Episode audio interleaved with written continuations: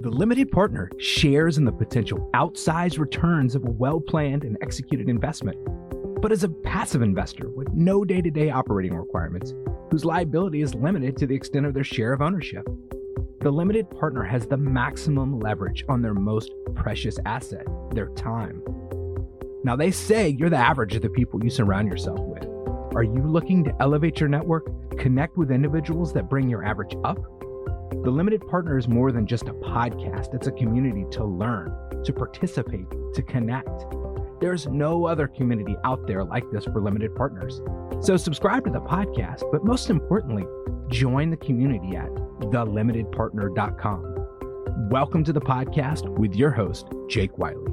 Well, awesome, guys. Welcome again. I'm your host, Jake Wiley. This week, we're joined by Arn Cenedella. So, he's the founder at the Spark Investment Group. Arn, welcome to the show. Hey, Jake. Uh, thanks for having me on the show. Happy to be here and look forward to having a nice conversation. Yeah, I think that this will be a really great conversation, but maybe let's set the table. If you wouldn't mind, maybe giving a little bit of background on who you are, maybe your path forward, and how you got to where we are today. Sure. So basically, I got out of uh, college and grad school and went to work in real estate, sold single family homes in Menlo Park in Palo Alto, California for 35 years and started investing in single family rental properties, both in the Bay Area and across the country. Then in 2014, I moved to Greenville, South Carolina, and we love it here. And then recently, I've started to transition my portfolio in multifamily properties. So I founded Spark Investment to help help busy professionals and parents reap the benefits of real estate in a passive investing. That's awesome. I think that'll be really in line with probably what the community is looking to hear. But I guess let's maybe just ask you a really obvious question. What prompted the move across the country and how'd you end up in Greenville? Yeah, good question. So my girlfriend and I were looking for kind of a different life, a change of life transition and traveled around country for many years looking for a place to go. Kind of focused on the Carolinas. And when we found Greenville, we visited here for about three days. And about a month later, we made the decision to move to Greenville. It took us about six months to kind of wrap up our life back home. And so we moved here November 2014. I Don't know if you've been to Greenville, but it's a great place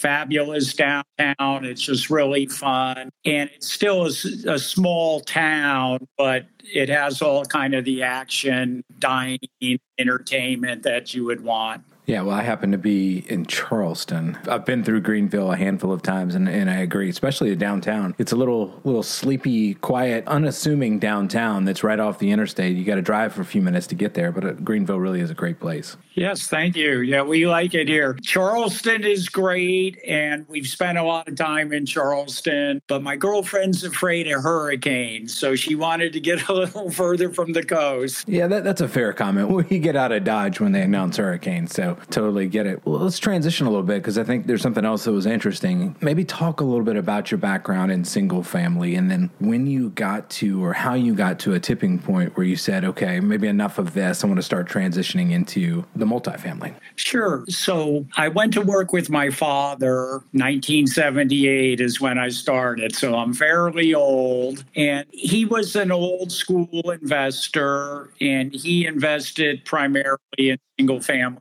home. So I kind of just modeled his behavior and followed the path he had kind of set up. Did that for many years. And then early in 2020, I had a conversation with a local investor buddy here, and one thing led to another. And he sent me a podcast on multifamily investing, the true story. And I listened to it, and kind of a light bulb went off.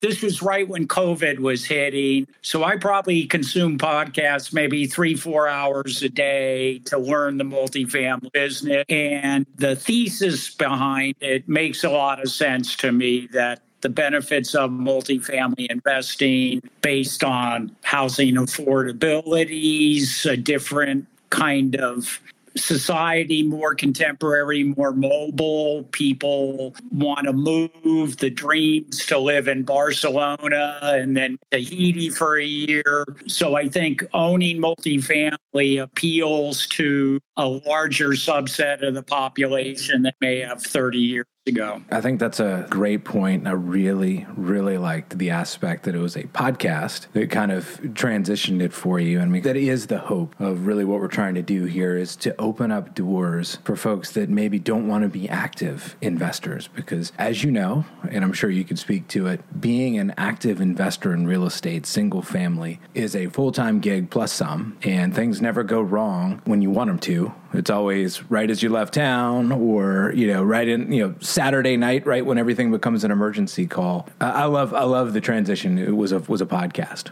Yeah, so you are right. Managing your own rental property is a lot of work a lot of work, and I was always in the real estate business, so it was maybe a little easier for the me than somebody who has a hard, high demand W 2 job. So for somebody who's working 50, 60, 70 hours a week, trying to manage a rental portfolio on top of that is tough. So I guess along those lines, as you've made the transition and you're obviously working with investors as you move into multifamily, what what do you see being like the, the highs? Let's start there. Like what are, what are the highlights for the investors that are jumping into investing with you? The highlights is it doesn't take much of their time. I think most people understand the benefits of real estate but either they don't know how to do it or they don't have the time to do it. So passive investing provides those benefits without the time commitment. So I would say that the cash flow, equity growth, some tax advantages, and it's pretty much hands off. I'm a limited partner in maybe about eight syndications. And trust me, when those little deposits pop into my bank account kind of magically, I like it. I don't have to do any of the bookkeeping. I get a K1, it's done. So there are a lot of advantages to LP investors and passive syndications. You really hit on a point that I think is really cool too is, you know, there's always that concept of mailbox money and real estate can create mailbox money. And I think a lot of us, me included, jumped into the game early in my career with single families thinking like, hey, this is going to be mailbox money. And it really wasn't, right? It was sweat equity. It was a job on top of a job. But what you're describing as a true passive investor is not even mailbox money, it just shows up on a recurring basis in your bank account and it's prescribed, right? There might be some surprises along the way,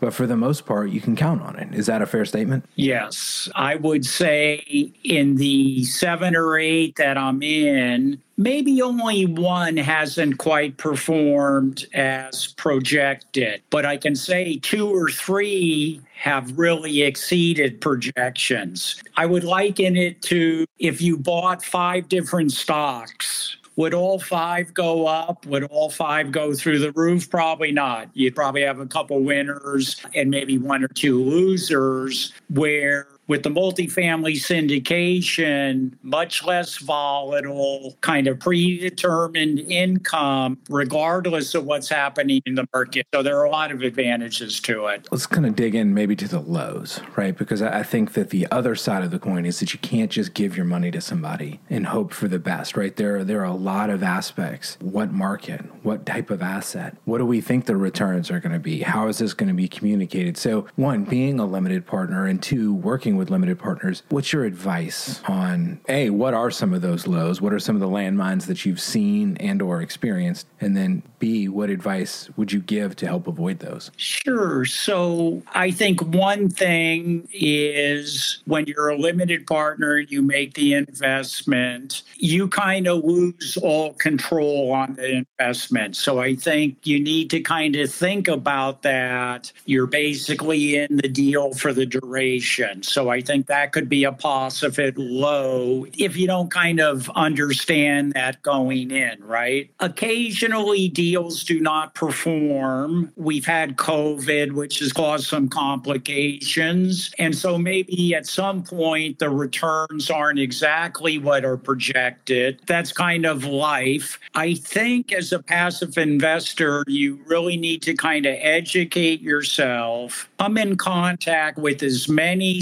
syndicators and operators as you can, listen to them, talk to them, and get a sense and use your life experience to kind of decide is what I'm being told makes sense? Is this an individual I can trust with my hard earned cash? And then, of course, you can look at the numbers. And as an investor, if they're promising you kind of outrageous returns, I would just take a close look at that. So I think it's a variety of factors education, interacting, getting to know these operators, and then just using your life experience and judgment. The one other point might be as a passive investor, you have a nest egg that you can invest. I would recommend that you invest it in three or four, or five different deals, perhaps. And that way you get to test the waters as opposed to going all in with one operator. So I think you can spread it around, diversify it. And that's a way to kind of reduce risk. So, one of the things you brought up there was connect with as many syndicators, operators as you can can. How would you recommend people do that? How do you even start that process? Just old school networking, social media, join investor meetups, listen to podcasts, because most of the operators do have a podcast and or appear regularly on other folks' podcasts. And the beauty about a podcast is you get to actually hear that person for 30 or 45 minutes. So I think you just network, get into the space. There are investor groups groups, and yours is one of them, where LP investors can kind of share their experiences with various operators. So I think that's a great way to, to do it too. Yeah, and I think there's there's definitely a cheat sheet here. Is that uh, I'm interviewing a lot of uh, syndicators, operators here on the show. So thank you, Arn, for um, sharing the sharing the cheat sheet, and that's part of the community, right? Is that you know we want to create exposure to different people, and then you know the other thing is that it, it takes a little bit of work, but it is a relatively small community too, right? So it's not, there's just people everywhere. Like we all start to know each other pretty quickly. It's not too hard. It takes a little bit of work in the beginning because you don't see people running around with shirts on that say, like, I am a syndicator. But a couple questions and, and you can get there. Am I wrong on that one? No, you're exactly right. It is a relatively small community. So you can make headway. And what I would say for a passive investor, most of your work, almost all of your work, is before you invest, right? That's when you spend the time. Once you make the investment, you can sit back. So do your homework first before investing your hard earned cash. Yes. Then that is the whole premise of like the show, right? Is you can do very well. You can set yourself up. You can get the real mailbox money, but you have to do some work on the front end. And it's not going to be super easy. You've got to listen. You've got to understand what other advice, you know, for example, there are geographic markets, there are different property types. Like, how would somebody even start to make heads or tails? Of how to decide what they want to invest in? Yeah, that's a good question. So most people kind of understand the Sun Belt, maybe the Mountain West are kind of growth markets. But within those markets, there's an infinite number of submarkets you can invest in. One might be you might actually want to visit some of these areas and kind of get your own sense for what's going on. In terms of the type asset, I think that comes down to maybe your risk profile, your risk tolerance level. So, for example, one could invest in a 2020 Class A, beautiful, gorgeous building. And that building's going to produce solid returns, but maybe not as much, perhaps, as a heavy lift Class C value add 1970s project where there's more work involved, more ability to increase rents and therefore value. So I think investors kind of got to sort their risk tolerance levels and how aggressive do they want to be. The analogy would be are you going to invest in IPOs or growth stocks or dividend stocks or value stocks? So multifamily provides that same kind of choice, core, core plus value add distress. And each investor needs to figure out kind of where they feel best in terms of capital preservation versus potential return. That's really key because we talk about that a lot on the show. Imagine you're driving down the street and you see that beautiful new apartment building, and it's great. That is a Class A location, probably a Class A building. What you're going to be able to do with that, like let's just say we go in there and we buy that apartment, we're not going to be able to do a whole lot to that to improve the rents or increase the, the NOI, right? Which then affects the value of the property. But it's also not going to have a lot of problems, right? So it's very consistent and you kind of know what you're getting. So that is why institutional investors, you think about the big pension funds, they are investing in properties like that because there is not a whole lot of risk. Now you kind of take it down a step and then there's like to your point, the value add where, yeah, you know what? Maybe it's just been kind of run down for a little bit. It's still in a great location, but there's just opportunity. The apartment right next door is a premium, you know, versus this building. Well, maybe you can take that and, and recoup that premium, right? And then get the value. So then you really need to be very comfortable with your operator who's going to do that turn. And then there's the true distress, which is this thing's boarded up and we're making a significant, you know, value play here. And again, like you've got to feel really comfortable with the operator. And I think that those are really, really great points is that, you know, the further, you know, down the chain you go, the more risk there is there. But the flip side is that the opportunity for the reward is significant. Precisely. And what I see is generally most syndicators operate kind of in one space. There's a great outfit here in Columbia, South Carolina, and they're killing it with Class A properties. I've invested with them one, but that's what they do. If they then showed me a heavy value add, I might go, well, wait a second, this isn't your normal cup of tea, where there are other operators who really do in that Class C value add space. So, as a passive investor, I'd want to know is the offering today similar type asset to what you normally do? And that would be important to me because just like property management, if your property management company used to dealing with $3,000 a month tenants, that's a much different demographic than $800 a month tenants, right? And so horses for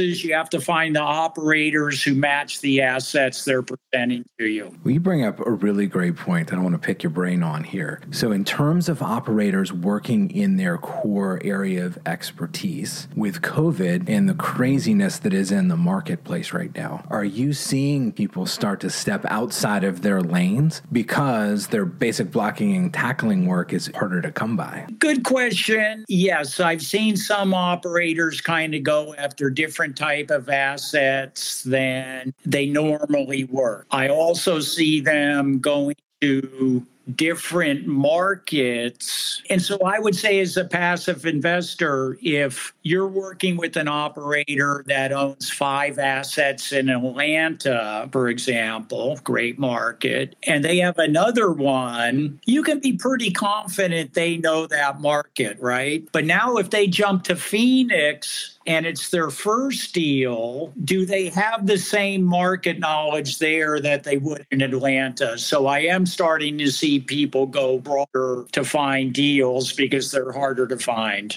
Yeah, and I don't necessarily think that that is a bad thing, but I think the point that you're making that I want to highlight here is that you have to know what you're how they're going to handle that. And yes, I don't think it rules it out, but it's a question a limited partner investor could ask Mr. Syndicator or Miss Syndicator. This is a new market. Who are you going to have do the property management? Do you have a prior relationship? So there's an area of questioning query that I think would be worthwhile doing that. And again, evaluate what they say and does it make sense to you or not? Yeah, great points. And then maybe one of the kind of final questions here is where do you see opportunity here in this current market? It's a tough market. So I'm looking every day and I'm bullish long term on real estate. We have a severe housing shortage. I don't see any real easy solution to it, right? Severe housing affordability, population growth. So I think all the fundamentals for multifamily investing good. That being said, we might run into a year or two of headwinds here. So I think there's still opportunity, but perhaps expectations have to be tempered a little bit. And so like on my deals, if I can get people six, seven percent cash on cash and IRRs of 14, 15%, and it's a relatively low risk deal. To me, that's a good investment, risk adjusted for the reality of our world. Other thing, it's all about fundamentals, proper cash reserves proper use of leverage, right? This is not the time to get out over your skis. I've been in the real estate business 44 years, so I've been through a few cycles. And as long as you're prudent and you can ride out a little turbulence, you're going to be happy you own real estate. The long term curve is up. There's no other way. It's not going to change. So I particularly like the Carolinas, maybe because it's where where I live and I don't really like to fly.